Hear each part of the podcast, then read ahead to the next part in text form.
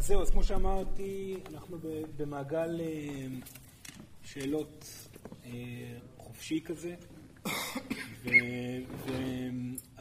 והמטרה של המעגל הזה זה באמת לרדת לעומקים, ובפעם הקודמת שעשינו את זה לפני, לפני שבועיים זה היה מאוד מגניב, אז תרשו לעצמכם, באמת תרשו לעצמכם לשאול מה שעולה, אל, אל תחסכו, וזהו. בוא נעשה ניקיון ונתחיל, טוב? אין מה... עצמו עיניים רגע שבו זקופים במקום. מישהו זה פעם ראשונה שלו במעגל? די.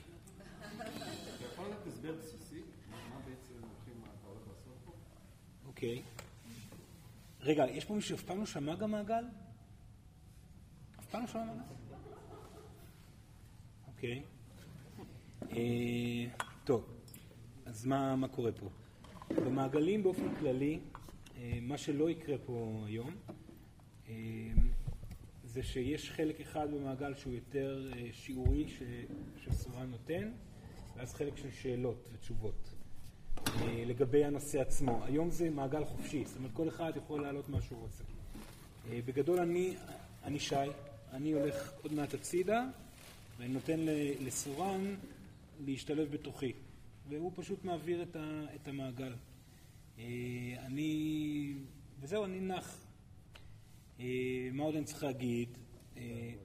כן, יש את הבקשה הזאת שאנחנו לא נשב עם ידיים ככה, בשביל שנוכל לקבל ושאנרגיה תעבור דרכנו, ושלא נשב עם הרגליים ככה, טוב? מעבר לזה, זה לא רק סורן, יש עוד אישיות שמגיעות, כולם מאוד רוצים להעניק לנו, להעביר דרכנו דברים, לנקות אותנו, אז תנסו רק לוודא שאתם, אם אתם מרגישים איזושהי תקיעות או התנגדות ככה, אז תנסו להוריד אותה, לגעת במקום, גם במהלך המעגל עצמו, תהיו משוחררים, תנו לאנרגיה לעבור, הם מאוד מחכים לסיטואציות האלו בשביל לתת לנו. ו, ו, ו, ונראה לי שזה הסיפור. אתם רוצים לשאול משהו? בסדר? מישהו יש לו משהו לשאול לפני שאנחנו מתחילים?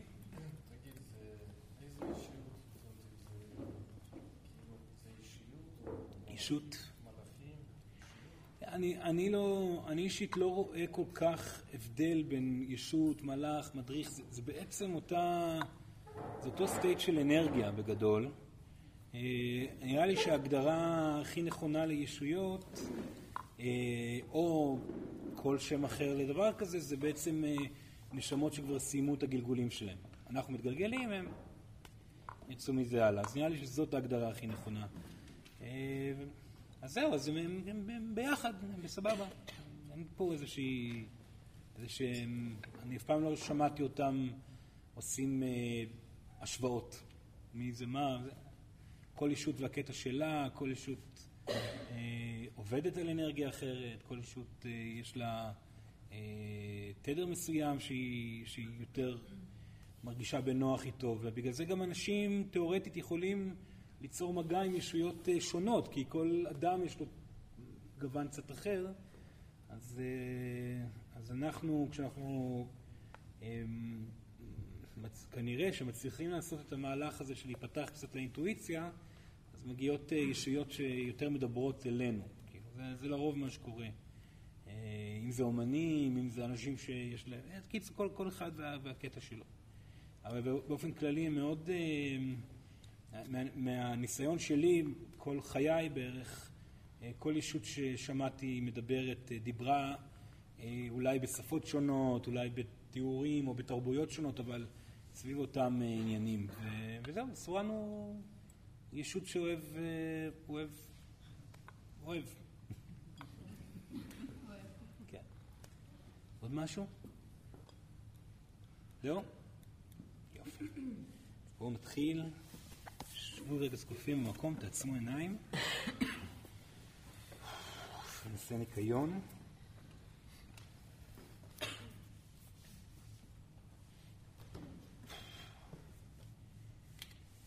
ויחד איתי שלוש שאיפות עמוקות. שאיפה ראשונה. נשיפה. שאיפה שנייה. שאיפה.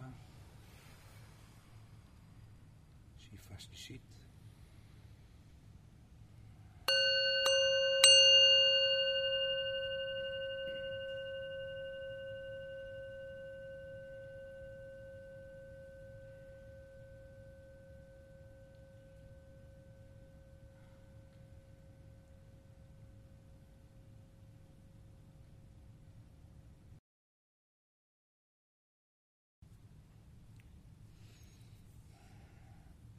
אני יכול להתקרב קצת.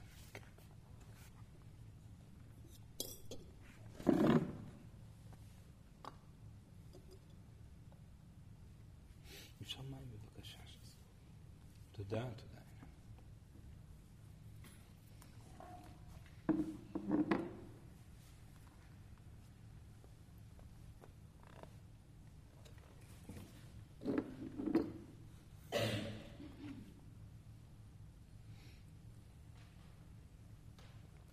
תודה רבה. שלום, אנחנו מרגיש טוב? יפה. אני לא יודע איך הוא מרגיש טוב. כן? שמח? שמח. כן? יפה. דברים טובים קורים? דברים טובים קורים. כן. יפה, יפה. אני שמח לשמוע. שלום לכם, שלום. שלום. שלום. סורן רק רוצה לשמוע את כולם. שלום. שלום. יפה, תודה רבה לכם על זה. אה, אז אנחנו אה, נפגשים פה, אה, ניתן למי שהגיע להיכנס ולשבת. שלום, שלום. שלום. יש מקום שהם יכולים לשבת?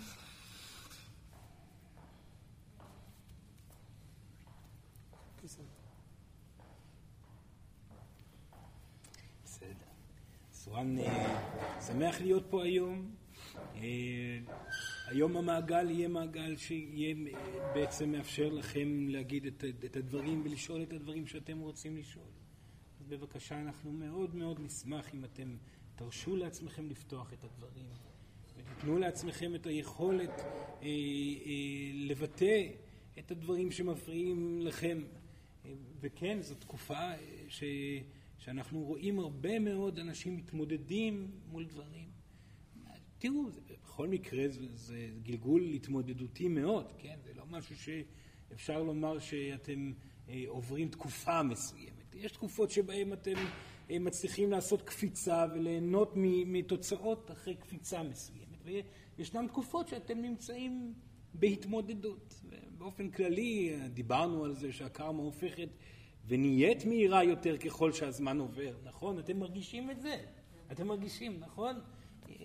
זה מאוד מאוד משמעותי שאתם תצליחו להחזיק מעמד, לנשום עמוק, טוב? זה, זה, רק תמשיכו לנשום, זה, זה יעבור, תמשיכו, תנשמו, הגלגול הזה הוא גלגול מאתגר והאינטנסיביות היא גדולה והקרמה היא מהירה, זאת אומרת שהמציאות הופכת ומגיבה יותר ויותר מהר לרגשות הקטנים ביותר שיש בתוככם, וכאשר יש משהו שהוא איננו פתור, אז המציאות תלחץ עליו, תציק, תציק ותציק ותציק, לא כמו פעם מלפני עשרות שנים, לא הרבה זמן, ש, שהמציאות לא בהכרח הייתה מציקה, היו נותנים לכם לנשום, היו נותנים לכם את הזמן, אתם נמצאים בתקופה מרתקת מהבחינה האנרגטית הזאת, שאתם כל כך כל כך חייבים ומוכרחים להיות מדויקים, כי אם לא, אם לא, אז פשוט יקרה משהו.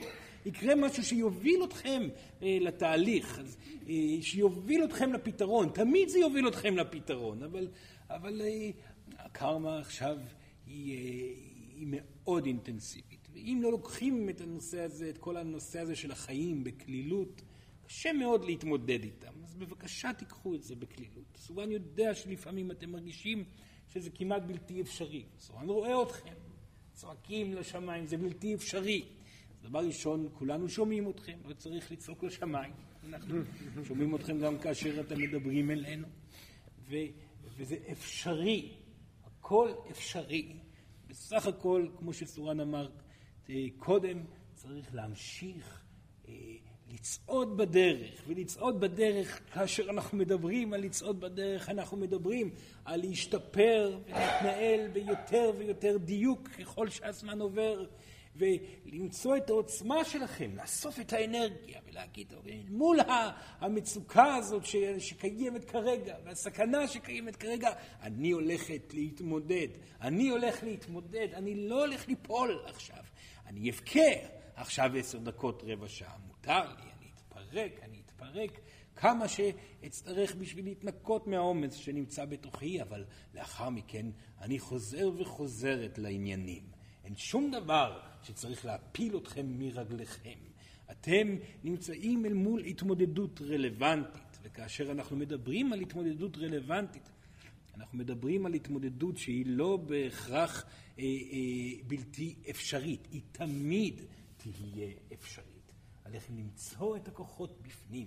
זה נראה הזוי להגיד את הדבר הזה כאשר אתם נמצאים במקומות אינטנסיביים כל כך, אך אתם אנשים מודעים, אתם יודעים מה נכון ומה לא נכון, אתם מזהים את הסיטואציה הרגשית שבה אתם נמצאים ואתם יודעים לקחת אחריות על טעויות אה, שלא לא כמו הרבה אחרים, כן? הקרמה עובדת לכולם, אתם אה, תיווכחו בכך. גם האדם שבטוח שהוא יכול אה, אה, להתנער מהתוצאות של הקרמה ולהמשיך להתנהל בצורה שאיננה מדויקת לו. איננו מדברים פה על טוב ורע, אין הגדרה של טוב ורע, זה לא קיים ביקום. יש הגדרה של איך האדם מרגיש עמוק בפנים. ובסופו של דבר רשימת הערכים יחסית זהה, אתם אנושיים ב, ב, אה, ונמצאים בקבוצה אנושית זהה. זאת אומרת שהטוב והרע לרוב אה, אה, נמצא בצורה מסונכרנת אחד עם השני. והדיברות שלכם אפילו, שנחתו אליכם או ירדו אליכם, אפשר לחשוב, לא תרצח, לא, כל מיני כאלה דברים. אז, אז הן מדויקות, אסור לכם לרצוח, אסור לכם לגנוב, אסור לכם לפגוע, חשוב לשמור אה, על דיוק מול אנשים, לא אה, אה, לשכוח את ההורים, כל מיני דברים. וזה נכון כלפי כל המין האנושי. ואדם שמתעלם מזה, ואדם שנהנה מהכוח של, של ההשפעה ו, ו, ושוכח שהנשמה שלו זועקת, המציאות תגיב אליו בהתאם. זה קורה לכולם.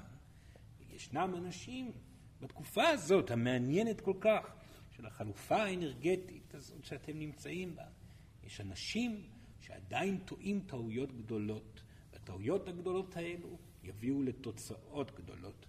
אז זה לא אזהרה, אנחנו לא באים הנה להזהיר אתכם, אנחנו באים לכאן לבקש מכם לזכור את, ה, את החוקים הפשוטים כל כך האלה, לזכור שאם אתם לא משתנים ולא בוחרים להשתנות אל מול המציאות, אז אתם עומדים במקום, ואם אתם עומדים במקום, זה אומר שאתם מתעלמים ממשהו, ואם אתם מתעלמים ממשהו, זה אומר שאתם תחוו חוויה שתגרום לכם להפסיק להתעלם ממשהו.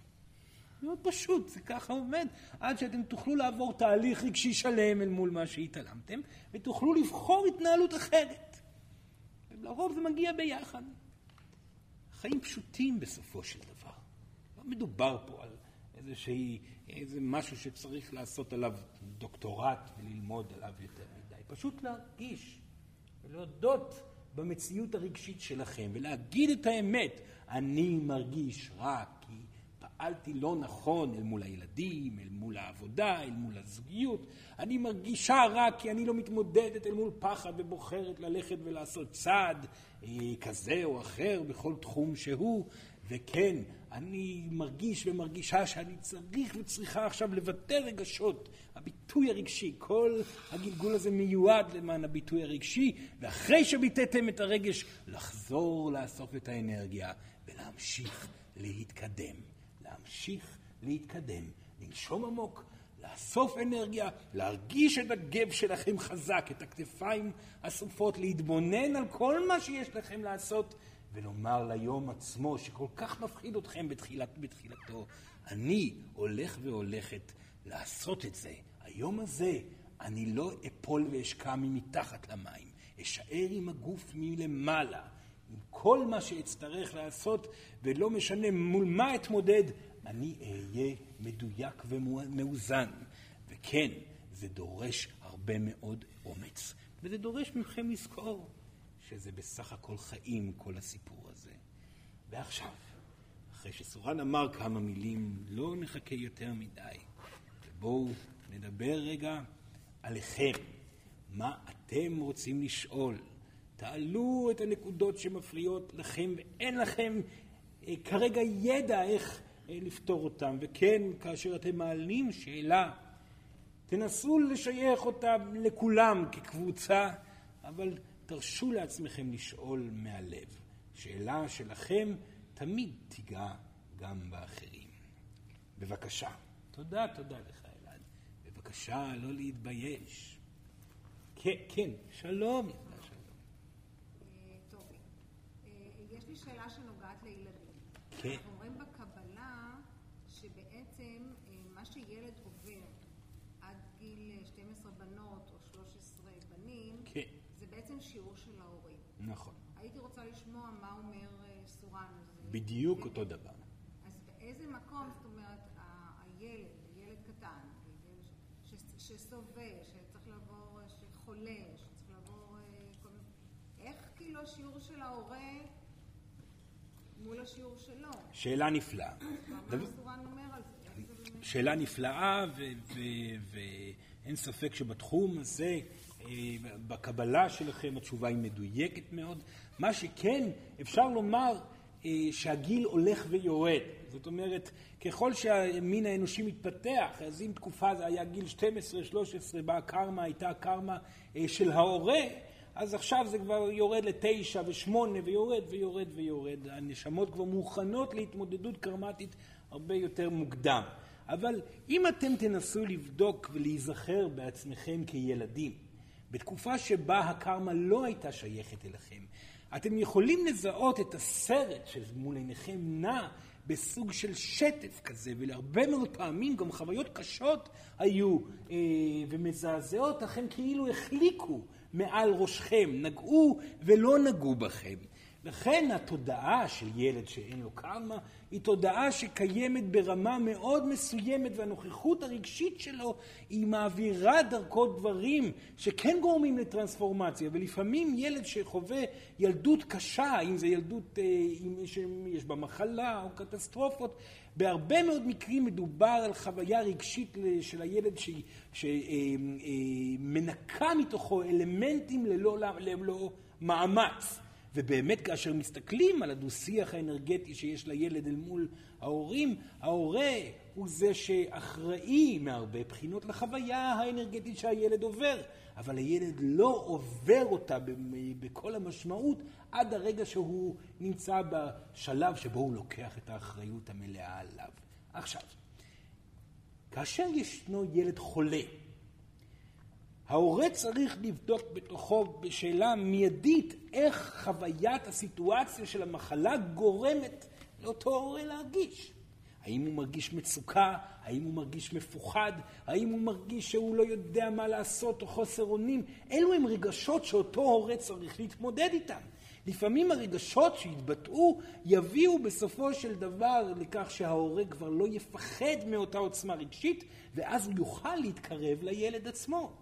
בסופו של דבר, ברוב מוחלט מהמקרים, התהליכים שעוברים הילדים מיועדים למען קרבה של נוכחות ההורים אל מול הילד, ברוב מוחלט מהמקרים. לפעמים גם קורים דברים אחרים, אבל אה, סיטואציות פיזיות שיש לילדים זה בעצם דרך לגרום להורה להבין אל מול, אל, אל מול אילו פחדים הוא עצם את עיניו.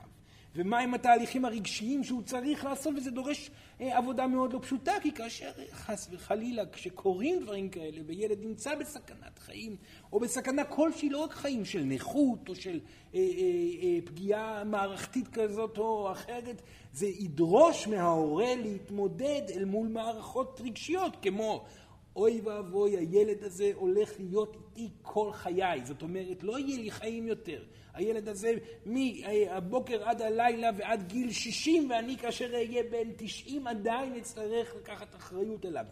מדובר פה על הקרבה עצמית מאוד גדולה שאותו הורה צריך להשלים איתה על מנת שיהיה תהליך של החלמה אל מול הילד. כי כל עוד ההורה לא עושה, זו דוגמה אחת, ישנן דוגמאות אה, אה, אחרות, אבל כל עוד ההורה לא עושה את הוויתור הטוטלי שהוא צריך לעשות על מנת שהוא יוכל לחיות בשלום אל מול הסיטואציה שבה הילד נמצא, הילד יגיב בתגובתיות פיזית או, או רגשית או כל דבר כזה. זו דוגמה אחת, אבל ישנם מקרים אחרים, ילדים מופרעים. ילדים מופרעים. למה ילדים הם מופרעים? ילדים בסופו של דבר מגיבים בהתנהלות שלהם אל מול הקושי של ההורה לקבל אותם כמו שהם. אז מה צריך אותו הורה שחווה שוב ושוב את הילד שלו מכה ילדים אחרים בגן וקופץ ממקומות אה, מסוכנים ואומר דברים איומים ונוראים ומשפיל אותו אל מול הסביבה או כל מיני אה, אה, דברים שכאלו שלוחצים על הלב של ההורה בצורה כל כך חזקה אותו הורה יצטרך להשלים עם העובדה שאותו ילד הולך להיות סיפור בעייתי כל חייו. זאת אומרת, אני משלים עם העובדה שהילד שלי שמתנהג ככה, יתנהג ככה גם, וזה הפחד הכי גדול, כי מה אתם מפחדים כל כך שכאשר ילד מתחיל להתנהג לא יפה לאח שלו או לילדים אחרים? אוי לא, תראו את הילד שלי, איך הוא יצא כל כך אלים. ואוי ואבוי, הוא הולך להמשיך ככה, אז הוא בטוח ייכנס לכלא ויסתכלו עליי כאשר אלך בכל מקום ויגידו, אוי הנה האימא או האבא של הילד הרוצח הסדרתי הזה. אלמנטים רגשיים מאוד מאוד פשוטים, שכל הורה חייב לבוא ולומר, האם אני שלם עם העובדה הזאת? האם זה קשה לי לקבל את האפשרות הזאת? באותו רגע כאשר הורה יגיד, כן, אני אתמודד, אני אוהב את הילד הזה בכל מקרה, גם אם יצטרך ללכת פעם בשבוע לבקר אותו בכלא, אביא לו את העוגיות הטובות ביותר ואמשיך לאהוב אותו למרות שהוא ילד כל כך נוראי. ההשלמה הרגשית שקורית בסיטואציה, שהיא מגוחכת לחלוטין, הרי ילדים מגיבים לאנרגיה של ההורה, אבל כאשר לוחצים לכם על הכפתור כמו, כהורים, אל תעצמו עיניים אל מול הלחיצה של הכפתור.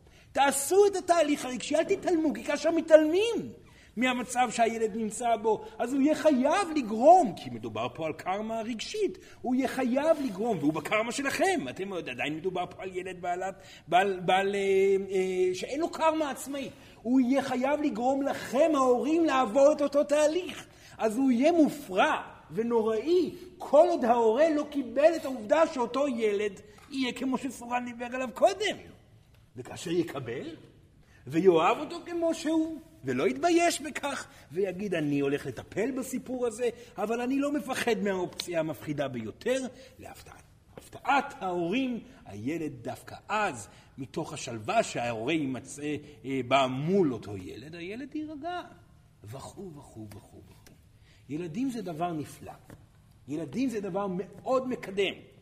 חוץ מזוגיות, אין דבר יותר מקדם מילדים. אז זה, זה משהו ש... אנשים, כאשר הם מוצאים זוגיות ועושים תהליכים אה, רגשיים שהובילו לעבר הזוגיות אה, ונמצאים בהרמוניה כל כך אה, טובה ויפה והשתפרות בתוך הזוגיות, הילדים זה השלב הבא, אין מה לפחד מזה. הנה שלב התפתחותי הבא, גם כך זה סך הכל חיים. בואו נביא איזה נשמה קטנה שתלמד אותנו שיעורים קשים מאוד מאוד מאוד. ותעביר אותנו תהליכים מפה ועד הודעה חדשה. למה לא? הרי הגענו לגלגול הזה. נבזבז את הזמן בסדנאות רוחניות? לא, חבל. בואו נלך להתמודד עם הסדנה הרוחנית העיקרית, החיים עצמם. וילד זו סדנה רוחנית שמתחילה כאשר הוא נולד ומסתיימת כאשר אתם הולכים. ממש כך. וכל עוד ההורה יעמוד אל מול הרגשות שלו ויעשה את הוויתורים, אה, הילד לא אוהב אותי, אז מה, אז הוא לא אוהב אתכם. כל הורה חייב להגיע למצב שהוא איננו זקוק לאהבת הילד. הורה לא יכול להיות הורה מדויק אם הוא מחכה שהילד יאהב אותו.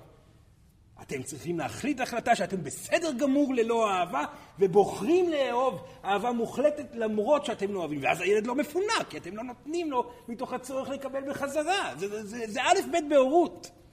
אין כאן שום, זה שלב ראשון. נולד לכם ילד, תוותרו על כך שהוא יאהב אתכם. נולד לכם ילד, תוותרו על כך שתישנו בלילות. נולד לכם ילד, תוותרו על הזמן שלכם לחיים הפרטיים שלכם. נולד לכם ילד, תוותרו על האפשרות לעבוד עבודה קלילה עם פרנסה בינונית בשביל שיהיה לכם מנוחה לשבת רגל על רגל ולראות uh, טלוויזיה. ויתורים, ויתורים, ויתורים, בשביל מה? בשביל מה כל הוויתורים האלו? כי כאשר אתם מוותרים על דברים, אתם מתמודדים עם ההבעה הרגשית האינטנסיבית ביותר, וכאשר אתם מתנקים מתוך ההבעה הרגשית הזאת, ומוציאים אותה החוצה, אתם הופכים ונהיים כלילים יותר ויותר. ואז היכולת שלכם גם להביע רגשות וגם לאסוף את עצמכם אל מול סיטואציה עמוסה הופכת ונהיית גדולה יותר. אתם הופכים להיות בריונים רוחניים. אתם הופכים להיות הרוחניים החדשים של התקופה הנשית, האנשים המתמודדים, לא מברברי השכל ולא קוראי הספרים ולא, אה, אה, אה, לא יודע מה, כל השטויות האלו. מתמודדים עם החיים, וזה קשה, אתם בחרתם גלגול קשה, אתם צריכים לעבוד פה. לעבוד כמעט בלי הפסקה, זה מטורף לחלוטין. כל הכבוד לכם. לעבוד בלי הפסקה, ועוד תוך כדי העבודה, בלי הפסקה, למצוא מנוחה תוך כדי תנועה. יוגה, ממש ככה. יוגה בתוך החיים. נפלא, פעם בעבר הייתם צריכים לעשות יוגה בשביל לחוות יוגה. לא, עכשיו אתם תעשו את זה תוך כדי תנועה. תירגעו, תנשמו, תתאזנו, ותעבדו, ותעבדו, ותעבדו, ותעבדו, ותגיעו הביתה. ואם בעבר, כאשר אתם הייתם ילדים, הרשיתם להורים שלכם, לא באמת הרשיתם את זה, אבל יכלתם להכיל הורים לא נוכחים, הילדים שלכם, כאשר תגיעו הביתה, לא יסכימו לזה. ולא ייתנו לכם מנוחה עד הרגע שכאשר תגיעו הביתה אחרי יום עבודה מאוד קשה, אתם תצטרכו לאסוף את האנרגיה פעם נוספת, למצוא שלווה תוך כדי תנועה גם פה, ולהמשיך לעבוד בבית עד סוף היום. זה בלתי אפשרי, סורן, זה קשה, אי אפשר. אין דרך אחרת. כי כל דרך אחרת שמשמעותה היא הרפייה מהאחריות שלכם, תביא לתוצאות שהן בעייתיות. ובכל דרך אחרת שאתם תתעלמו מהמצב ומהדרישה של הילדים שלכם שנמצאים מולכם, תביא אתכם לריחוק מהם, ואז הם יצטרכו לקרב אתכם בחזרה, ולכן הם ימשיכו להתנהג בכל צורה אפשרית עד שהאחריות תילקח. ומי שקשה לו מאוד מאוד מאוד מאוד, שיזכור, אם אתם תלמדו את הדרך להתמסר לחלוטין לעשייה שלכם.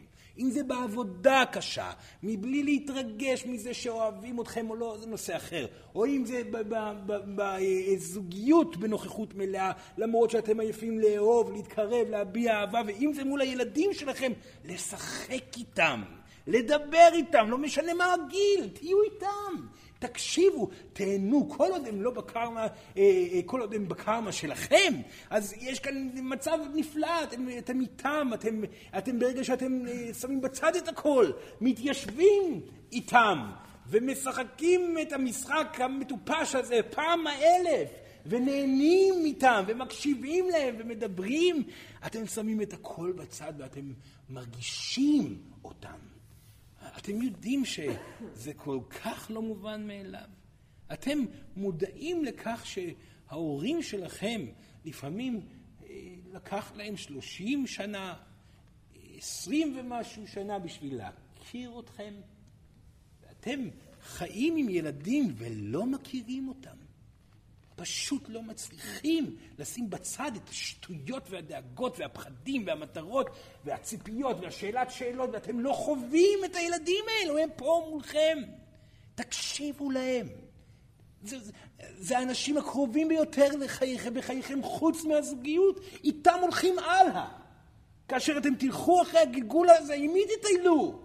עם החברים? חברים זה נחמד, אבל זה דבר חולף. מה שנשאר זה זוגיות דבר ראשון, ודבר שני זה המשפחתיות. ממשיכים וממשיכים ומטיילים באינסוף וחווים אחד את השנייה.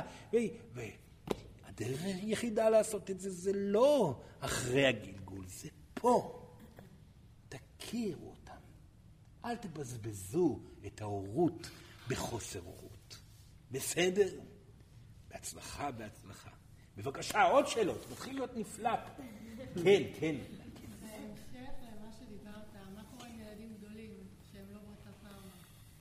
שהם לא? שהם לא באותה קרמה, כאילו אמרת עד גיל 12 הם כבר עוברים לקרמה שלהם? כן, כן. זה לא 12, זה הופך ונהיה קטן יותר, כן.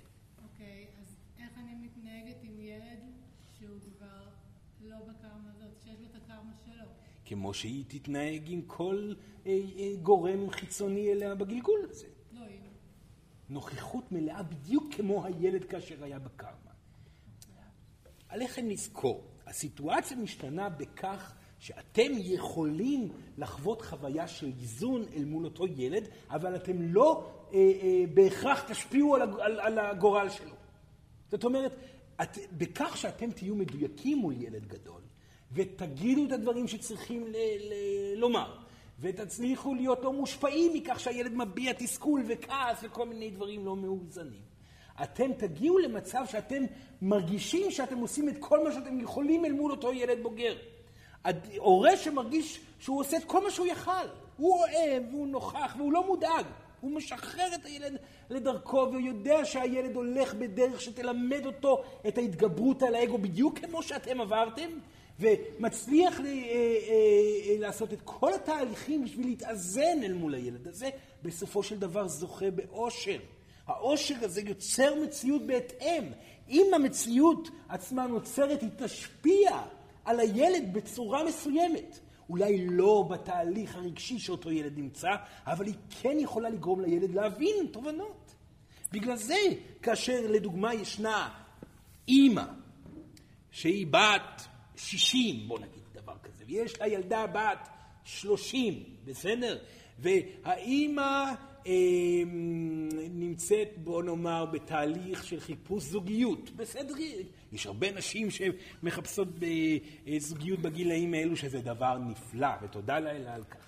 אז אה, היא... והיא מחליטה ללכת בדרך אה, ה- הספיריטואליסטית החדשה, הרוחנית שסורן מדבר אליה, אה, אה, והיא אומרת, טוב, אני, אני אפתור את הפחד שלי מפגיעות, אני אכנס למסדרון הפגיעויות ואלך ואלך ואלך ואלך ואלך ואלך ואלך עד שזה ייפתר ואני אפתור את זה. הילדה, שתראה אותה וגם היא נמצאת באותו מקום, יכולה לקבל אישור מהתהליך של אימא שלה וחוויית העושר שהאימא הזאת תגיע אליה, תיגע אנרגטית גם בה. האם היא תשנה את המצב הרגשי שהילדה נמצאת בה? לא. אבל היא כן תעודד גם בצורה נורמטיבית, כי הילדה פשוט רואה את אימא שלה. פתאום רואה אותה לא מפוחדת, פתאום רואה אותה הרבה יותר טוב. וכאשר ילד רואה הורה עושה תהליך רוחני, זה הופך להיות נפלא פשוט. כי הילד מבין את כל התהליך מול עיניו, יודע בדיוק מה עליו לעשות, אה, ויותר מזה, הוא הולך, אחרית הימים, הולך אל אותה אימא, הולכת אל אותה אימא ואומר, אימא, מה לעשות? זה משפט מאוד לא, לא, לא מובן מאליו, הילדים לא בהכרח ישאלו את אימא ואבא מה לעשות, כי אימא ואבא לא יודעים מה לעשות. אבל אותה אימא ואותו אבא שעשו תהליכים, ידעו מה לעשות. והם יגידו, ילד יקר, ילדה יקרה, תקשיב לי, את צריכה להיפגע מספיק עד שהפחד מהפגיעות יעבור. עשיתי את זה, אני יכולה לעזור לך. היא נאורות אמיתית. אני יודע מה לעשות. עשיתי את זה. וכאשר תהיה מוכן לשמוע, אני אהיה כאן בשבילך, בשביל להגיד לך בדיוק מה לעשות. לא איך, אה, איך אה, להיות חזק יותר מאחרים, או איך להגיע למטרות, כי אף אחד לא יודע את השטויות האלה. אני יודע איך להתמודד עם החיים. הסודות האלו, הם נמצאים לי בידיים, ואתם, הילדים אה, שלכם, יקבלו את המתנה הכי גדולה. הורה אמיתי, עם תשובות, לא דואג. עם תשובות, כי הוא יודע, אותו הורה, שהילד יעבור בכל מקרה את המסע שלו והוא לא ימנע ממנו את המסע, כי אם אתם השתפרתם מתוך חוויות קשות, איך אתם מעיזים לחסוך מהילדים שלכם את החוויות הקשות האלו? דאגה זה דבר מטומטם. הדאגה היא הפחד של ההורה להתמודד רגשית עם מה שיקרה אל מול אותו ילד. זאת אומרת, איך אני ארגיש כהורה כאשר הילד יעבור משהו. מדובר פה על אגואיזם הטהור ביותר שקיים.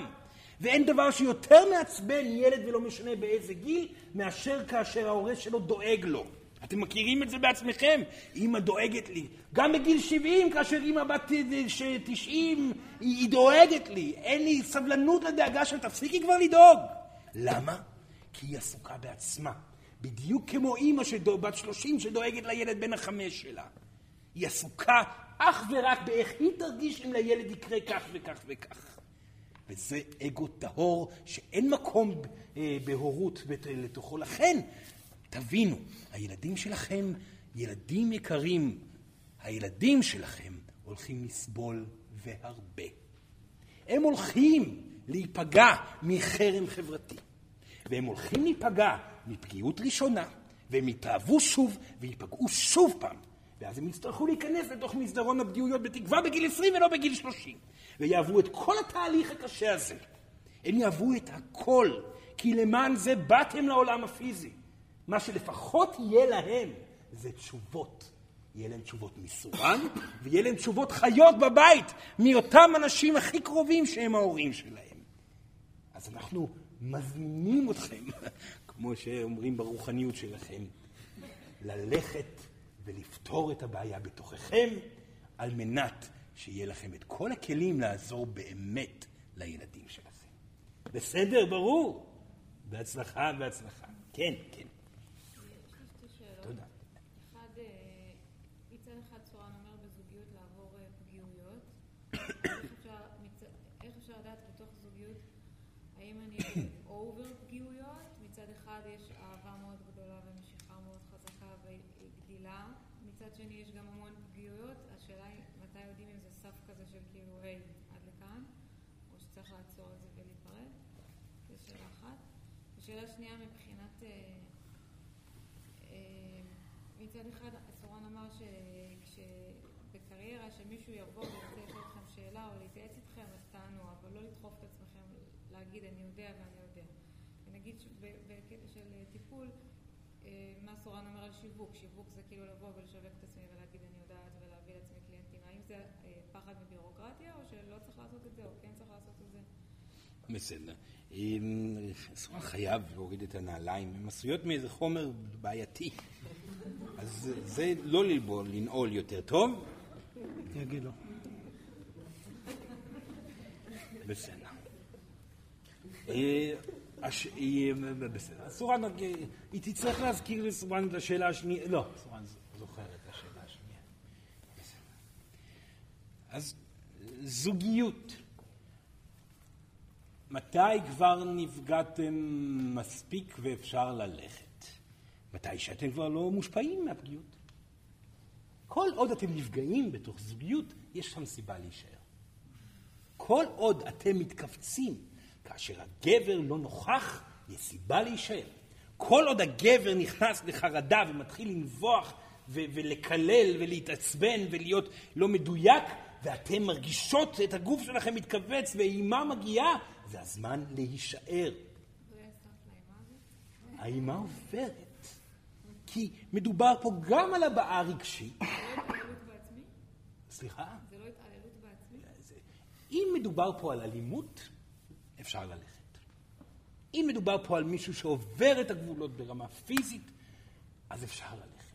אם מדובר פה על מילים, ואתם נפגעות, וגברים אותו דבר, אותו דבר גם לגבי גברים. אתם נפגעים ונפגעות מחוויה לא מאוזנת של האחר, סבורן מבטיח שחוסר האיזון הזה יבוא גם בזוגיות הבאה, נקודה. השאלה שנשאלת פה היא, למה לרוץ לזוגיות הבאה אם אותו סיפור הולך לקרות שוב, נכון? הרי חוויתם את זה בעבר בזוגיות הקודמת.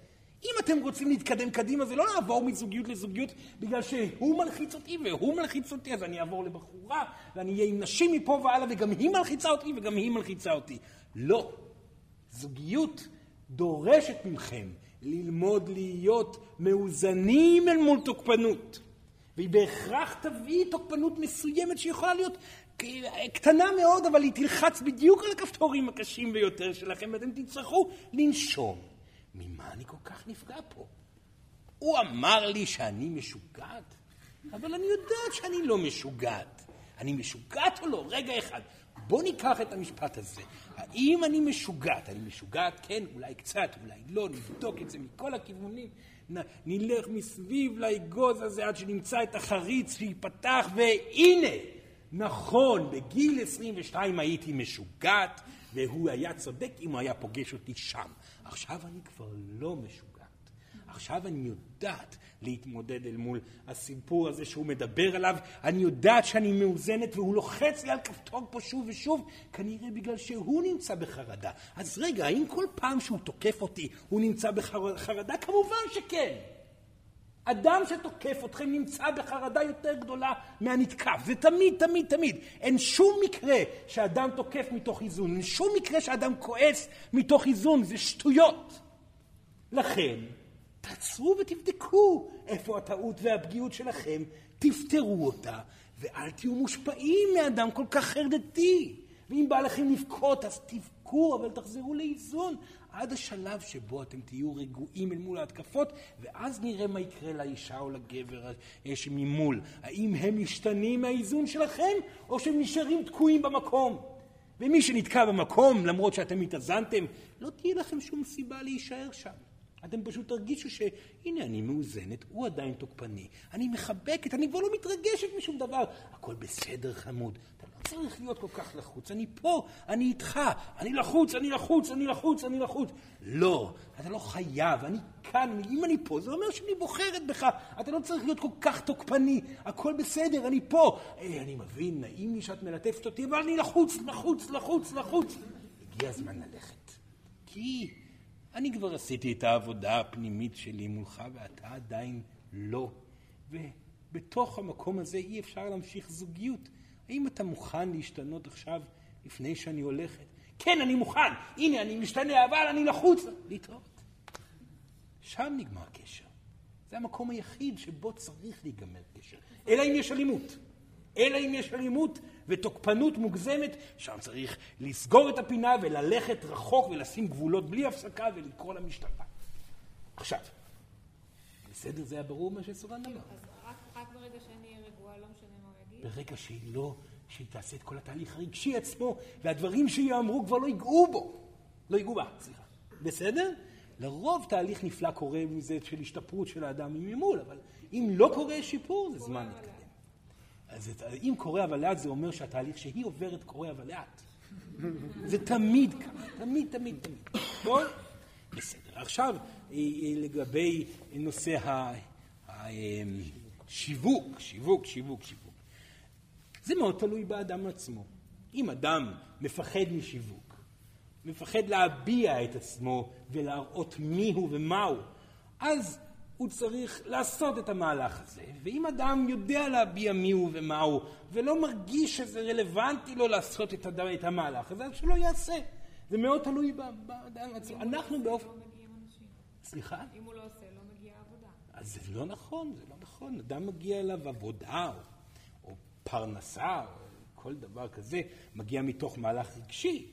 אז זה לא נכון שבהכרח צריך לעשות שיווק. זה לא נכון. זה מאוד תלוי באדם עצמו אל מול הפחד שיש לו שם. אנחנו כן ממליצים לבדוק אם אתם מתמודדים אל מול הפחד בכך שאתם משווקים ועושים פעולה מסוימת בשביל להראות הנה אני פה וזה הכלים שיש לי לתת לכם. אז תעשו את המהלך הזה והרגשתם שהקלה, עשיתם את זה, הרגשתם הקלה, תעשו את זה עוד פעם בשביל להרגיש פעם נוספת את ההקלה. הנה אני יודעת להתמודד מול הדבר הזה. כל עוד אתם מרגישים חוסר איזון, תבחרו בשיווק למען שיפור.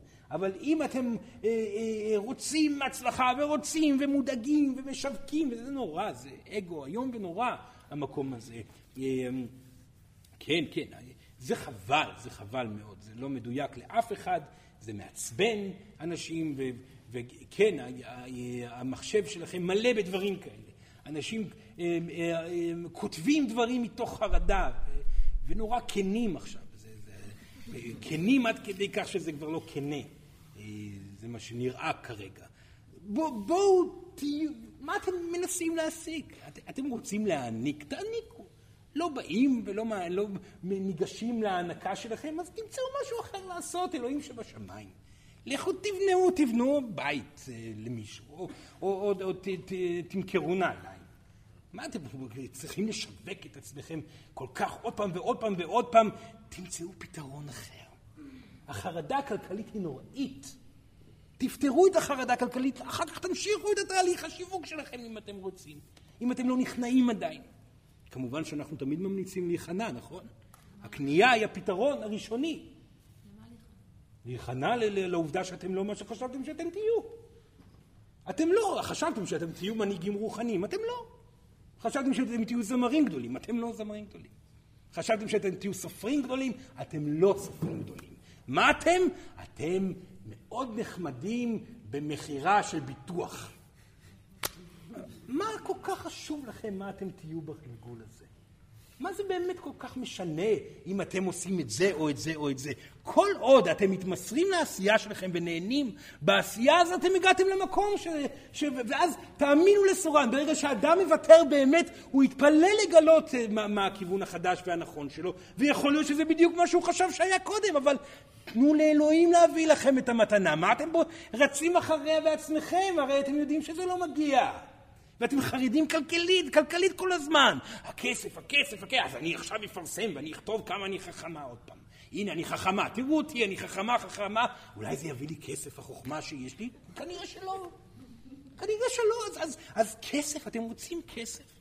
והכסף הוא, הוא קשה. אחד הפעולות הנכונות ביותר לאדם שיש לו חרדה כלכלית ומצב פיזי שהוא לא יכול להתמודד עם ההוצאות זה ללכת ולעבוד במשהו איום ונורא בשביל להביא שפע, כי יותר טוב להרגיש מאוזנים בכך שיש לכם כסף ואתם יכולים להגיע לסוף השבוע ולהירגע עם המשפחה שלכם מאשר כל הזמן לרוץ אחרי הזנב של עצמכם במטרה היא אה, להשיג את הרצון שלכם מתוך חלום של האגו שלכם להיות משהו. זה לא רלוונטי, זה מהלך גברי. התמודדות זה קבלה של מציאות כמו שהיא. התמודדות זה הבנה של מהי הסיטואציה והחלטה להשתנות למען הרגשה טובה יותר וזה דורש ויתור. ואז כאשר הוויתור נוצר אתם תתפלאו לגלות מה אלוהים תציע לכם בתוך... וסורן כל כך שמח לראות כשזה קורה ויש פה אנשים שסורן יודע ש... שכבר עשו את זה וכל אדם שעשה את זה זכה בהפתעה גדולה מאוד הוא לא חשב ולא ידע שהוא הולך להצליח בכתיבה והוא לא חשב ולא ידע שהוא הולך להצליח בכך שהוא ינהל מקום, והוא לא חשב ולא ידע שפתאום הדרך הזאת היא הדרך הנכונה לו. אולי זה לא האגו שלו שצועק, הנה תראו אותי, הוכחתי לכולם שאני הכי טוב בעולם. נכון, האגו כבר לא צועק שום דבר, אבל יש הרגשה של שלווה וביטחון והנאה ולימוד עצמי כל יום שעובר, כמה אנחנו נהנים מתוך ההתמסרות, וזה כל, כל המטרה פה. אתם חושבים שכל הישויות שהגיעו למצב שהם אינם צריכים להתגלגל אה, אה, לעולם הפיזי פעם נוספת הם אנשים שרשומים בספרי ההיסטוריה? ממש לא! רוב מוחלט של האנשים הרשומים בספרי ההיסטוריה, רוב מוחלט מהם מתגלגלים ועוד איך והתגלגלו עוד זמנים, עוד גלגולים רבים. מעטים הם האנשים שכן רשומים לכם בספרי ההיסטוריה וסורן יכול למנות אותם שתי ידיים אולי, כמה כאלו. ובאמת הם, הם היו כל כך מדויקים בעשייה שלהם, והרפו והרפו והרפו והרפו, ולא היו מובילים בדרך שלהם, הדרך שלהם נפתחה ולא הייתה להם ברירה ללכת בה, כמו כל אדם בכל תחום. עכשיו הישויות מייצרים נעליים, מייצרים משקפיים, עושים אה, אה, חקלאות, חופרים בורות באדמה, שותלים עצים, חיים את החיים. בשלווה ובאיזון ובאושר מלא, אושר מלא, בהתמודדות רגשית ואקטיבית, ומאירים את הסביבה בנוכחות שלהם. ונכון, לא זכרו אותם יותר מ-150, 100 שנה אחר כך, נכון? עדיין דיברו, כן, שם היה המוכר של הנעליים, שהוא היה נפלא. הוא ידע לעשות נעליים כמו אף אחד אחר, והוא היה, היו יושבים אצלו ומקבלים נעליים, וחוץ מזה הוא היה גם מרפא בעזרת הנעליים. יש כאלו. והטבח הזה, אמ, אולי לא היו יכולים לשבת במסעדה שלו יותר מ-12 אנשים, אבל הארוחה שהוא עשה לכל אחד בהתבוננות שלו על האדם, ש... וזו המסעדה הטובה ביותר שהייתה, וכבר 200 שנה מדברים עליה, אבל זה נשכח. זה נשכח. כי זה לא רלוונטי מי יזכור אתכם. זה לא רלוונטי מה יקרה. מה שרלוונטי שאתם סוף סוף תסיימו פה גלגול מאושרים. ובשביל זה צריך לוותר בדיוק על האגו שרוצה שיזכרו אתכם. בדיוק על זה, כי אי אפשר להיות מאושרים אם העושר תלוי בכך שישארו, שיזכרו אתכם כן או לא. אי אפשר להיות מאושרים אם העושר שלכם תלוי בדעות של האחרים. אפשר להיות מאושרים אך ורק אם אתם מדויקים בעשייה שלכם וחווים התמלאות והתאזנות מתוכה. זה הכל. תוותרו כבר, תוותרו. די כבר עם המשחק המטופש הזה. הוא הרסני לכם ולעולם עצמו. בגלל המשחק הזה העולם נמצא על סף התקלקלות ושבר כללי של הכל. רק בגלל המשחק הזה של המאבק להיות טובים יותר. מספיק!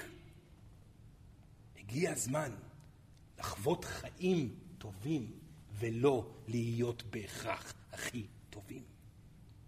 בסדר? מצטער שהוא צעק, זה חלק מההצגה. בבקשה, כן, כן, כן, כן. כן. אה,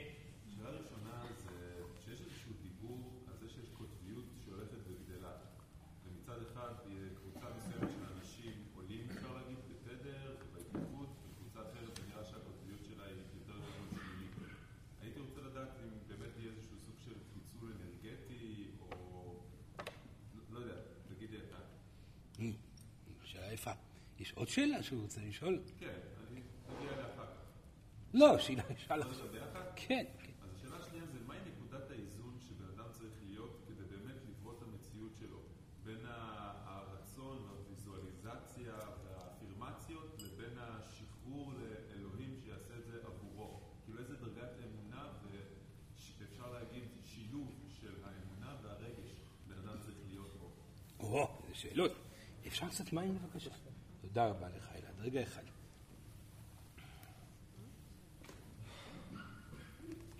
טוב. קוטביות היא דבר שקורה אה, ומתרחש יותר ויותר בגלל שקבוצה, לא בגלל דווקא הרטט הנמוך, הרטט הנמוך תמיד היה.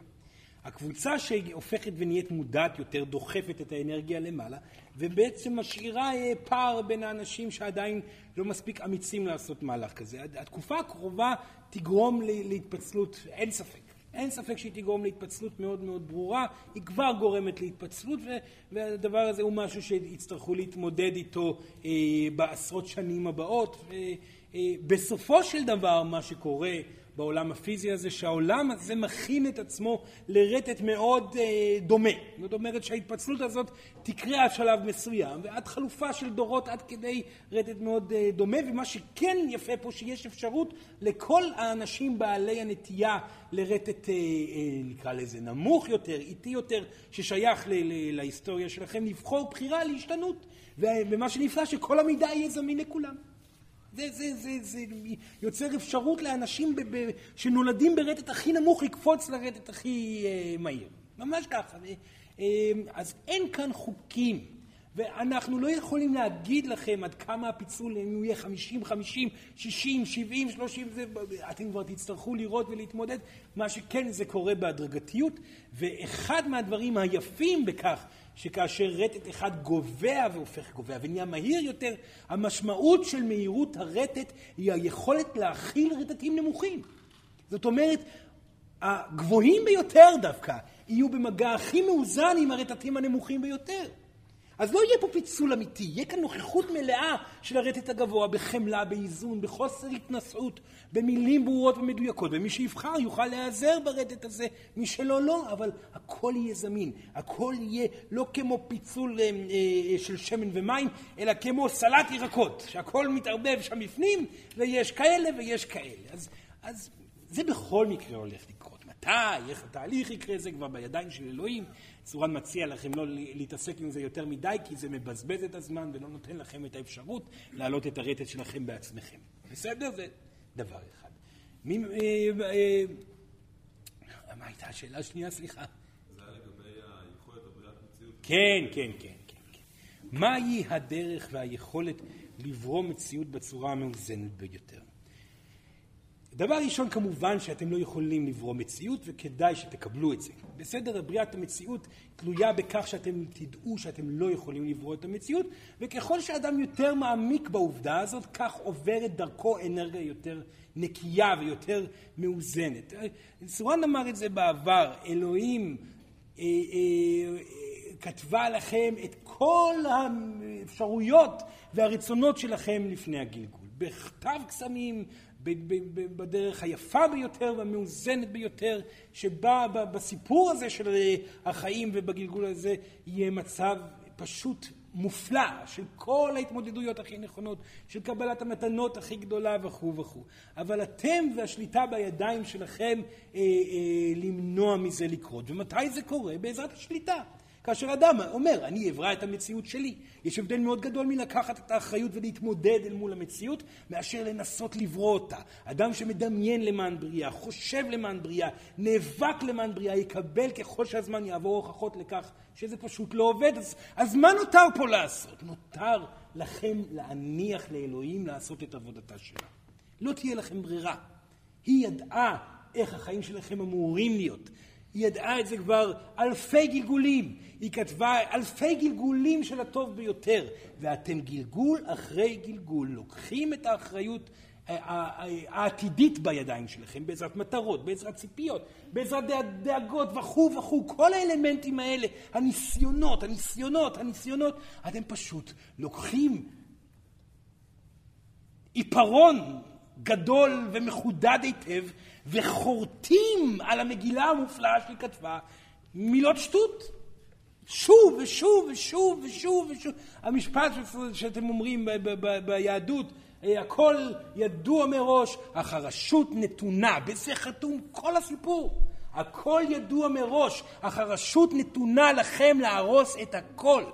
ואתם עושים את זה שוב ושוב ושוב ושוב ושוב, ומוצאים שיטות חדשות. אז אם בעבר זה היה, אני אשלוט על החיים שלי, אני הולך להיות ראש ממשלה, אני אשלוט על החיים שלי, אני אהיה המנכ"ל של החברה הזאת, אני אשלוט על החיים שלי, אני אהיה עשיר מאוד מאוד, ואשמור על העושר הזה, ואלחם בכולם בשביל להגיע לזה. אני אשלוט בחיים שלי לשם ולשם. אז עכשיו יש מילים רוחניות יותר. אני אשלוט בחיים שלי, אני אדמיין עד שזה יקרה.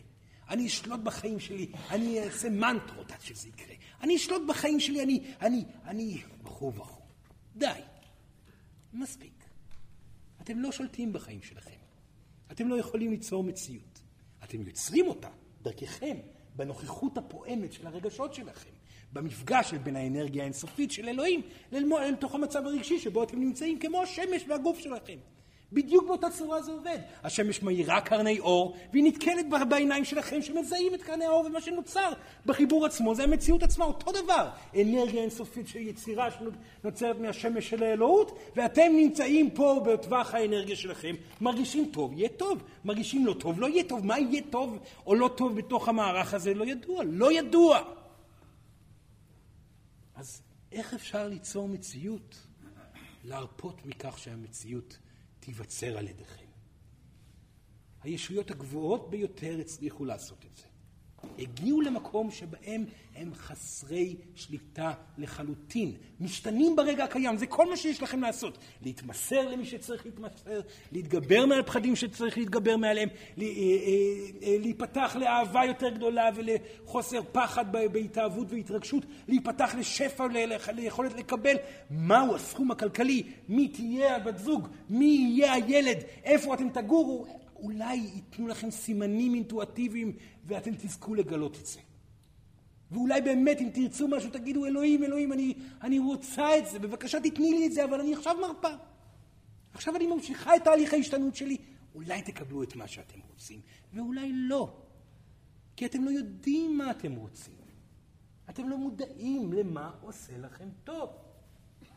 תרשו לאלוהים להעניק לכם. אבל איפה זה שם את כל הנושא הזה של יצירת המציאות? בפח. פשוט מאוד שם. וזה מאוד קשה לקבל את זה. זה מאוד כואב לכולם לקבל את זה. סורן לא מדבר רק על האנשים שמנסים לחיות את חייהם מתוך השליטה הרוחנית הזאת. לכולם זה קשה לקבל. כולם קשה לקבל את העובדה שלא ידוע מה הולך לקרות עוד שנייה וחצי מעכשיו. וכולם קשה לקבל את העובדה שהם נמצאים בתוך קופסה שהיקום משוחק איתה, פשוט מנער אותה ככה ורואה אם, נפלתם הפוך על הגב או על הרגליים. אתם שם נמצאים. אז אלוהים, מה אני יכולה לעשות כל הגלגול הזה? ליהנות. כי כל עוד אתם פה בעולם הפיזי, יש לכם את האפשרות לבחור האם להשתפר, להידייק, להביע רגשות, להשתנות למען שיפור ההרגשה. זאת האפשרות שליטה שלכם. ממעבר לזה, הכל הפתעה, וטוב שכך. בסדר? בבקשה, בבקשה. כן, תודה, תודה, תודה. שלום. רשמתי כמה שאלות. אה, אם אפשר. כשתתחיל משתיים. כן. אה, ככה אומרים, שתיים? שתיים, כן. אה, אכילה רגשית, איך אה, להתמודד עם זה? כן.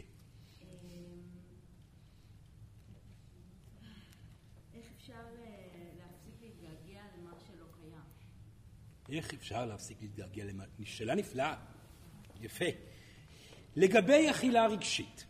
אכילה רגשית, הדרך הטובה ביותר לעשות תהליך אל מול אכילה רגשית, זה דבר ראשון לזהות את הגורם שמולו, הרגשי שממנו אתם מנסים להתחמק, שבעצם יוצר את אותה אכילה רגשית, ולעשות תהליך של הבעה רגשית. לכן, הרבה מאוד פעמים קורה טוב שאדם מחליט ליצור לעצמו תזונה מוגדרת מראש. כי שם, אם הוא מכריח את עצמו ונמצא בתוך מסגרת שמאפשרת לו את הדבר הזה, תהליכים רגשיים מתחילים לפרפר ולצאת ממנו החוצה אה, בצורה מאוד מאוד יפה. אה, אפשר להגיד שדיאטה היא גורמת להבעה רגשית, כן, כן, ממש כך. זה לא תמיד, זה לא תמיד. זה מאוד תלוי באם אדם לוקח את האחריות הרגשית שלו לפני שהוא יוצר את הדיאטה. טוב? ההחלטה לבוא ולהביע רגשות אה, מתוך אה, אה, אה, ההחלטה להתנקות מהצורך אה, להתמכרות, כל מת- התמכרות זאת הדרך בכל התמכרות וגם באכילה הרגשית. בסדר? אה, זה דורש עבודה, כמובן, כרגיל. אה, זה דבר, השאלה השנייה הייתה? איך אפשר, איך אפשר לוותר על להתגעגע ממשהו שלא קיים? לקבל שהוא לא קיים. הגעגוע הוא ניסיון של האגו למנוע חוויה רגשית כואבת. סורן, זה לא מדויק לומר געגוע, סליחה. הדמיון, הפנטזיה והנסיקה לגורמים בעבר שגרמו לכם כאילו אפשר לחשוב הרגשה טובה, זה בעצם ניסיון של האגו לא להביע את המנעד הרגשי שטמון בתוך אותו אדם. לדוגמה, היא עזבה אותו, הוא עזב אותה, וקשה לה מאוד ולא קשה מאוד לקבל את הלבדות שבחיים. ולכן אותו אדם ואותה אישה כל הזמן עסוקים באדם שהלך, מה הוא חושב, אוהב אותי או לא אוהב אותי, אה, אה, אולי הוא חושב עליי, הוא, הוא לא נמצא עם נשים אחרות, או, או כל מיני אמרות שכאלו שהמטרה שלהם בסופו של דבר זה לערפל את העובדה הקיימת בגוף, בנפש, באדמה, במציאות. האיש הזה לא חושב עלייך לרגע. הוא שוכב עם נשים אחרות, ולרגע לא עולה בדעתו על מה את מרגישה.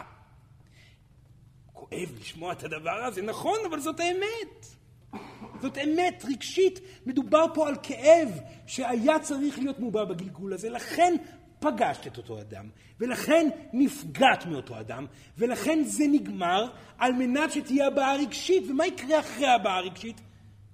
תתחיל התחלה חדשה, כמו כל פעם שחוויתם מספיק הבעה רגשית. נפרדתם ממישהו, איבדתם את מקום העבודה, ויתרתם על הבית שלכם, הפסדתם משהו, מישהו הלך מחייכם, מוות או כל דבר אחר.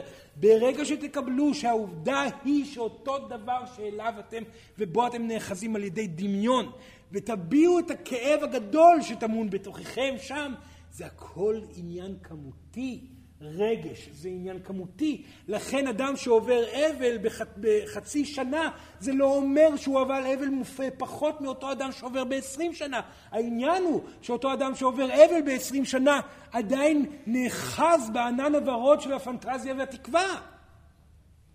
הפנטזיה והתקווה היא האויב שלכם. תקווה מיועדת לאנשים שמקבלים מציאות.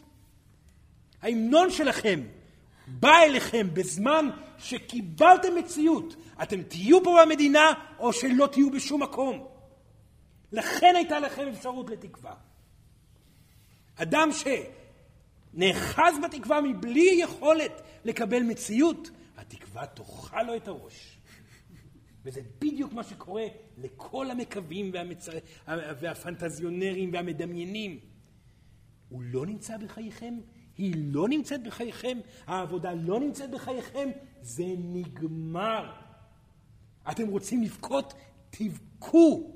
תכאבו את כל מה שצריך לכאוב, רק אל תרשו לעצמכם להמשיך להיאחז בתקווה ובפנטזיה, כי זה אחד הגורמים העיקריים לתהליכים מאוד איטיים ברמה רגשית. ברור? נפלא. בבקשה, כן, כן, שאלות נפלאות יש לנו. כן, שניהם, שניהם, כן. מי ראשונה? זה בהמשך האמת כן. לשאלה שלה, אה, על התקווה, שזה לא כל כך פשוט לחתוך תקווה, כי לא, זה ממש לא. קיים וזה אוטומטי, וזה משהו ש... אז איך, אה, איך בעצם עושים את זה? סורן יודע שזה לא פשוט. סורן יודע שזה לא. אין ספק שזה לא פשוט, כי, כי אתם, כאשר אתם חווים כאב על אובדן של מישהו או משהו, אתם לא חווים את הכאב על האובדן של עליו. אתם חווים כאב שטמון בתוככם משחר הגלגולים. מדובר פה על מטען רגשי ענק. ובכך שאתם מקבלים שאותו אדם לא איתכם יותר, וחווים את הדבר, אתם לא מנקים רק את אותו אדם מהמערכת שלכם, אתם מקב... מנקים מטענים רגשיים שקשה אפילו להכיל אותם, וזה אתם מרגישים כאילו שאם אתם תעשו את זה, אתם תמותו. וזה נכון, אתם תמותו, אבל אתם תיוולדו מחדש. וזה נכון, זה קשה, אבל זה אפשרי. וזה נכון, זה מפחיד לחיות ככה, אבל זה סך הכל חיים. וזה נכון, אתם חייבים לעשות את זה. ולכן אתם לא יכולים להתעלם מזה, כי המציאות תכריח אתכם לקבל את זה. או שאתם תבחרו לעבור את הכאב סביב האובדן בצורה עצמאית, עצמא, עצמאית, עצמאית, או שאתם תרשו למציאות לבעוט בכם שוב ושוב עד שהרגש יצא. איך הוא יבעט בכם? איך המציאות תבעט לכם שוב ושוב?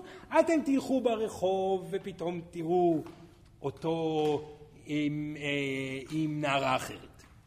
אתם תלכו ברחוב ופתאום ייכנס החבר מהעבודה הקודמת ויגיד שלום, מה שלומך? אני כל כך מאושר, איך אתה? אני אבוד.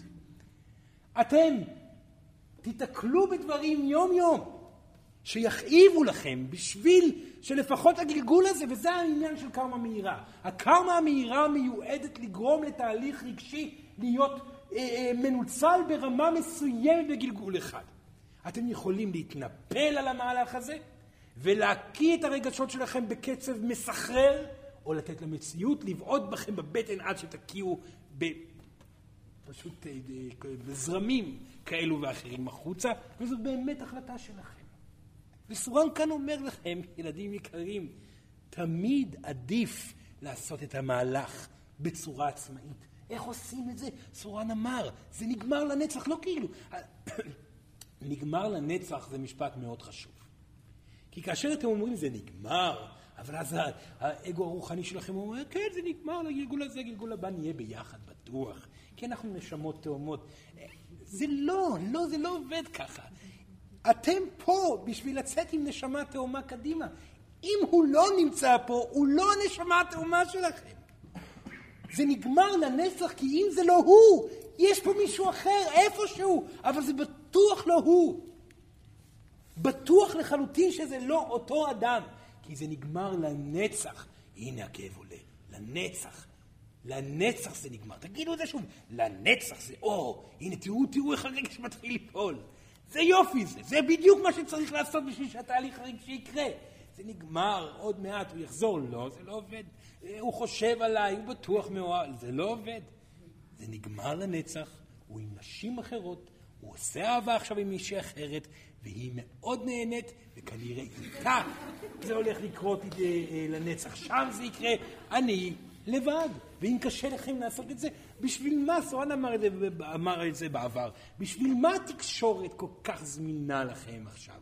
חוץ ממידע רלוונטי ותהליכים אה, אה, שצריכים לקרות מתוך מידע שעובר מהר.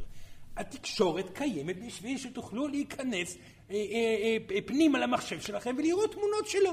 אתם לא צריכים לכתוב כמה אתם טובים, לכו תראו תמונות של אנשים שאתם עדיין בטוחים שהם חושבים עליכם. ואז תעברו תהליך רגשי טוב. תעברו הידי, הנה, נכנסתי, הנה, הוא שם, והלך לטיול שם, ונמצא שם, הוא מאושר, אני תקועה. הנה, כואב, רגשית, זה עובד, וכו' וכו' וכו' וכו'. בשביל זה זה קיים. זה נפלא, זה מאפשר תהליכים רגשיים הרבה יותר מהירים. זה מיועד לא לבריחה מרגשות, זה מיועד ל- לכך שתוכלו לגעת ולענות את עצמכם בצורה מודעת עד שהתהליך הרגשי יעבור, והוא יעבור. הוא פשוט יעבור. התקשורת מיועדת לתהליכים רגשיים בדיוק כמו שהיא מיועדת לכך שאתם תוכלו לראות שוב ושוב עד כמה אנשים באמת לא אכפת להם מכם כמו אה, אנשים שעכשיו עושים אה, כל מיני מפעלים שהולכים להרוס את המדינה שלכם או כל מיני כאלה. תסתכלו במציאות, זאת מציאות. תחוו את האמת הזאת. מי שמתעלם מזה, רגשית הוא יהיה חייב לחוות אמת. איך אפשר לחוות אמת? האם זה בעזרת זה שאתם תעברו תהליך רגשי מלפני, או בעזרת שהמציאות תבוא ותגרום לכם לחוות אמת? אוי ואבוי. אוי ואבוי אם המציאות תבוא ותגרום לכם לחוות אמת בנושאים כל כך חשובים כמו הבריאות שלכם ושל הילדים שלכם. בסדר? בהצלחה, ילדה, בהצלחה. הכל בסדר, זה, זה נשמע איום ונורא, אבל באמת, זה, זה, זה, זה סך הכל חיים, זה נגמר כל כך מהר.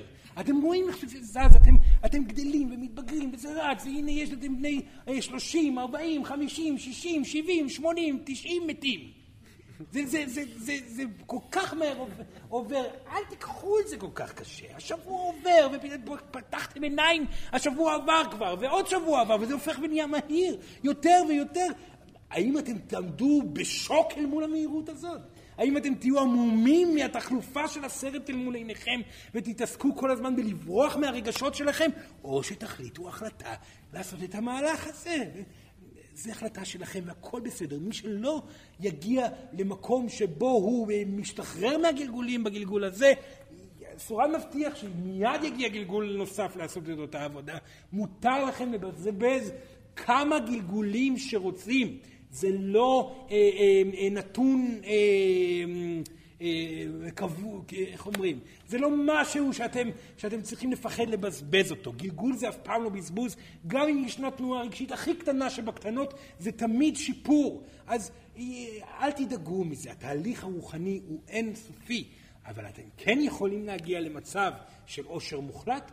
בגלגול הנוכחי אתם כן יכולים, באתם הנה בשביל זה, פגשתם את סורן בשביל זה, אתם עשיתם תהליכים עם סורן לפני בשביל זה, והנה אנחנו כאן פעם נוספת. נפגשים, ידידים טובים, שמכירים אחד את השני ואת השנייה, ומדברים על הכל אה, אה, שוב, אבל בתוך העניין. פה, בחיים עצמם, קדימה. בסדר? מצוין. ברור שאלה.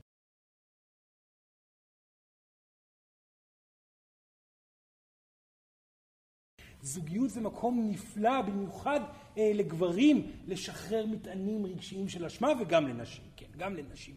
וגם הורות, הורות צריכה להיות תמיד במודעות האשמה, כי, כי אבא שבא ומחזיק חזק מדי את הילד שלו, והילד צועק, אבא די, זה כואב לי, והוא אומר, לא, כואב לך, כי אתה טעית ועשית ככה וככה, והחזקתי אותך חזק, זה לא הכיתי אותך, סך הכל החזקתי אותך חזק והורדתי אותך מפה ומשכתי אותך לשם, ואתה צריך ללמוד, נו נו נו, תקשיב לאבא.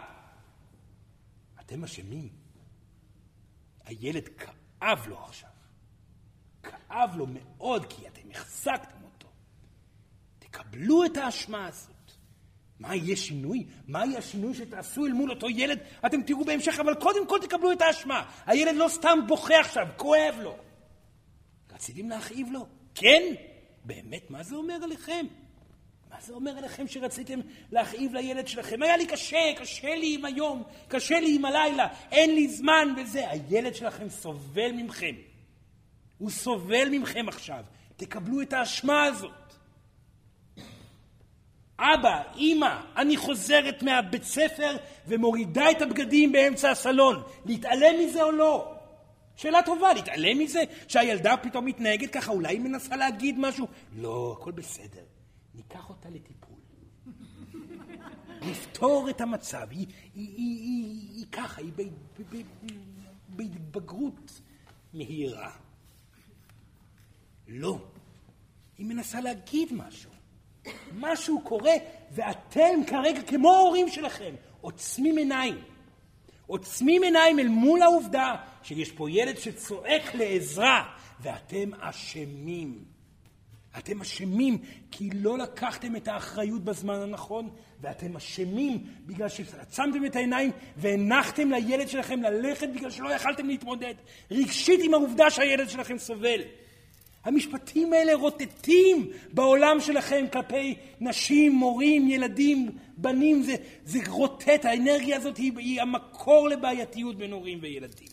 וכאשר אימא מקבלת את האשמה גם כאשר הילדה בת שלושים, והיא אומרת, ילדה שלי, הבנתי, זאת אני אשמה. אני לא הייתי נוכחת מספיק, ועצמתי את העיניים אל מול העובדה שפגעו בך שוב ושוב, וידעתי את זה שזה קורה, אבל לא יכלתי להתמודד רגשית עם העובדה שדבר כזה קורה. אני מצטערת, זאת אשמתי, בבקשה תסלחי לי, כי אני, כי אני טעיתי טעות גדולה, ויודעת מה, את לא צריכה לסלוח לי. אני פה בשבילך, אני מקבלת את הטעות שעשיתי, ומוכנה לעשות הכל בשביל להרגיש יותר טוב, ולכן אני אעשה הכל בשבילך. אם האימהות והאבות ידעו להגיד את המשפטים האלו אל מול הילדים בני השלושים שלהם, הכל יחלים. כי הייתה פה קבלה הדדית והתפתחות והשתנות שנובעת מתוך הבעת רגש האשמה. לא, אשמה אסור לגעת. אשמה זה רגש שלא צריך לגעת בו. כל מיני תורות רוחניות, אלוהים, מאיפה אתם מביאים את השטויות האלו? זה רגש, צריך לגעת בו. הוא כואב, צריך לגעת בו יותר, כי שם שינויים קורים. וגם בתחום שהיא מדברת עליו. להביע את האשמה מולו? לא, מה זה קשור אליו? מה זה יעזור אם היא תביע אשמה מולו? ברור שלא. אשמה היא משהו מאוד סובייקטיבי. במקרים מסוימים שמדובר על משהו רלוונטי ואחריות אמיתית, בסדר, אבל אם מדובר פה על מישהו שהוא אה, אשם לא מעט גם הוא בעצמו, אז מה זה יעזור? טוב? כבר שאלה אחרונה, רק התחלנו אבל. בוא נלך לצד הזה. שם יש מישהו? כן. מי? רגע, אז סורן רוצה את האנרגיה פה, הכל היה כאן. אז כן, זה פשוט עבר נורא מהר המעגל הזה. כן, בבקשה. יש לי שאלה שקשורה לזוגיות. כן. אני אנסה לנסח אותה לכללי. אני נמצא בזוגיות אה, שנה, והזוגיות הזאת מאוד אה, מאתגרת. כן. עם הרבה קשיים ולומדים אה, המון כל אחד. והקושי הגדול הוא ליצור אינטימיות ולהרפות, להיות בהרפאיה בתוך הזוגיות הזאת ולהרשות לעצמנו לנוח. מה הסורן אומר על זה? איך אפשר... שאלה נפלאה, שאלה נפלאה. דבר ראשון, זוגיות שמלווה בקשיים היא זוגיות טובה. כי זוגיות שמעלה פחדים ומצוקות ובני הזוג עובדים על המצוקות הללו ומשתפרים מתוך אה, התמודדות אל מול המצוקות ומשתנים וכו' וכו', היא הזוגיות הרלוונטית כי היא בעצם הופכת אתכם לטובים יותר. העניין הוא שאין ספק שצריך לדעת באותה מהירות שאתם נפגעים, צריך ללמוד ולדעת באותה מהירות אחרי שהייתה פה הבנה הדדית כלפי השינוי שכל אחד צריך לעשות, אה, אה, צריכה להיות התקרבות באותה מהירות. וזה משהו שסורן ממליץ לכל האנשים שנמצאים בזוגיות. כמו באותה מהירות שאתם נפגעים, הבנתם שאותו אדם שמולכם הבין את הבעייתיות, השתנה בעצמו, אל תמתינו עכשיו יומיים, שלושה, שבוע, כי אתם משחקים משחק עם האגו שלכם. תבחרו ליצור את ההתקרבות אה, פעם נוספת במגע ומהר. מגע זה מפתח טוב מאוד לפתיחת הלב. אז זה דבר ראשון. ממעבר לזה, אם הכל רגוע, תנסו להתקרב ולחדור אחד לשני, אחת לשנייה, אחד לשני וכו', פנימה. מה הכוונה? להתקרב בעדינות ולהיאבק באגו שלכם בלבד, שייצור מגע יותר קרוב, שיחה יותר עמוקה, קרבה פיזית היא דרך מאוד טובה, בעדינות, צעד אחרי צעד, ליצור את הקרבה שוב ושוב ושוב ושוב, לשים את כל הדברים בצד וליצור קרבה. סורן אמר את זה ויאמר את זה פעם נוספת. זוגיות שעוברת אה, אה, תהליכים של התקדמות מתוך משברים, אבל שיודעים פעם ביום ליצור חיבוק אמיתי אחד של השנייה. חיבוק אמיתי ששם בצד את כל המחשבות, את כל הפחדים, את כל הדאגות פעם ביום. זה מפתח לזוגיות מאוד בריאה. בסדר? שאלה נפלאה. כן, מי שאל פה שאלה שסורן... כן, ילדה, כן. כן. אמ, איך אפשר להעלות את הרטט? איך אפשר להעלות את הרטט של מה? של הכל? של עצמי. איך אפשר להעלות את הרטט? להתגבר על פחדים. ככל שאדם פחות מפוחד, כך הוא יותר מאושר. ככל שאדם יותר מאושר, ככה הרטט שלו גבוה ומהיר יותר. זה הכל. אז אם יש לכם דברים שאתם מפחדים מהם, תבחרו לעשות אותם. אם יש רגשות שאתם מפחדים לגעת בהם, תיגעו בהם.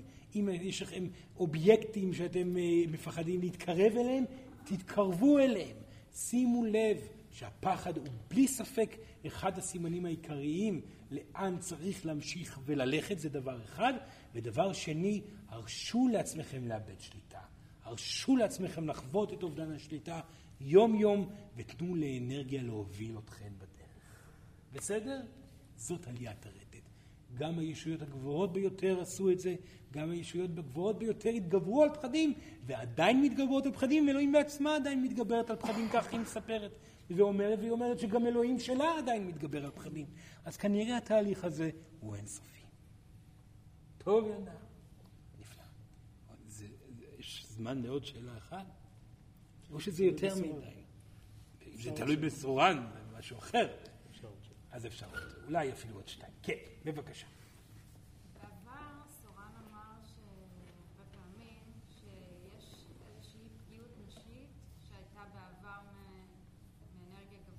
גם בהווה.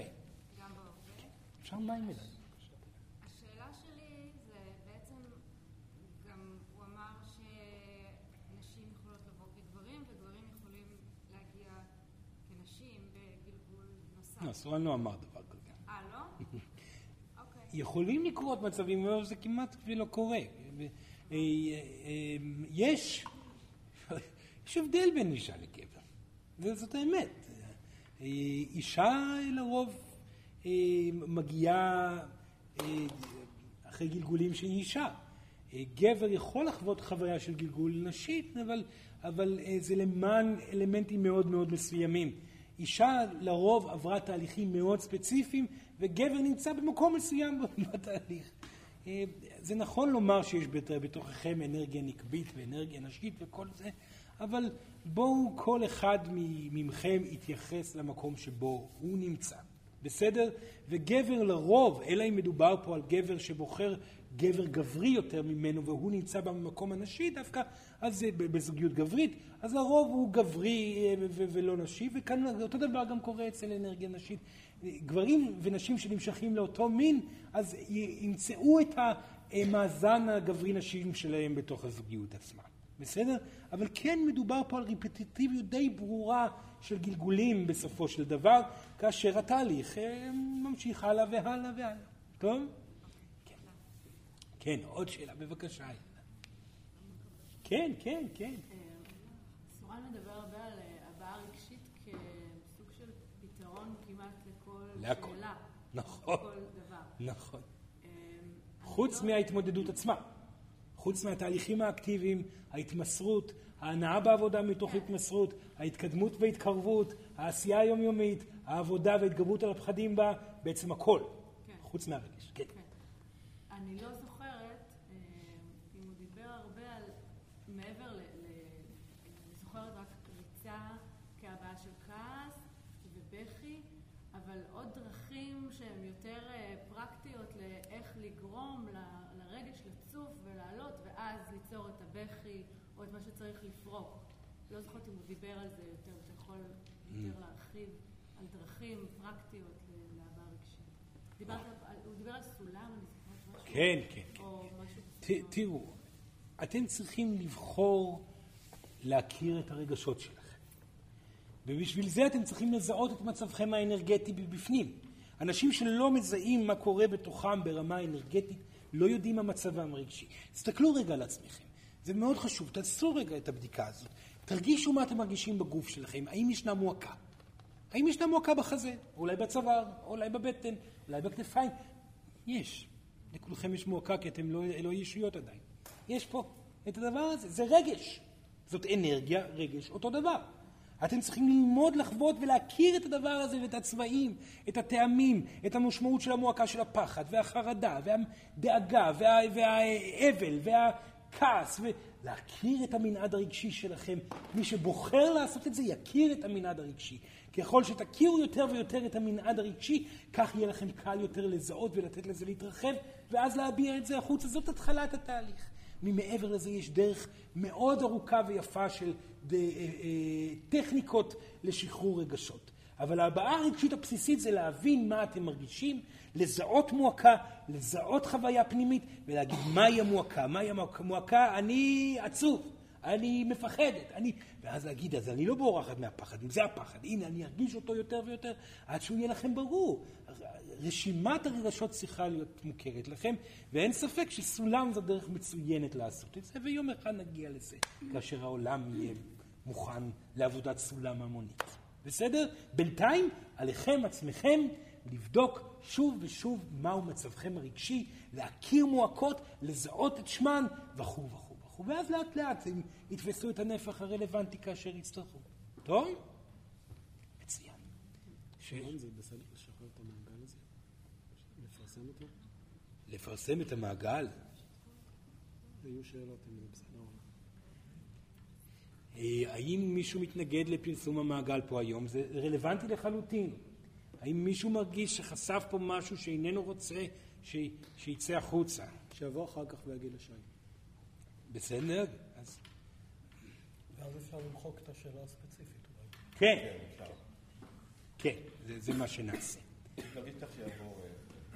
בסדר. אז ילדים, אנחנו נסיים את המעגל הזה עכשיו. להיזקף ולשבת זקופים במקום רגע אחד בשביל שנוכל. לעצום עיניים בבקשה. וביחד עם סורן, שלוש שאיפות עמוקות. שאיפה ראשונה. נשיפה. שאיפה שנייה. נשיפה. שאיפה שלישית.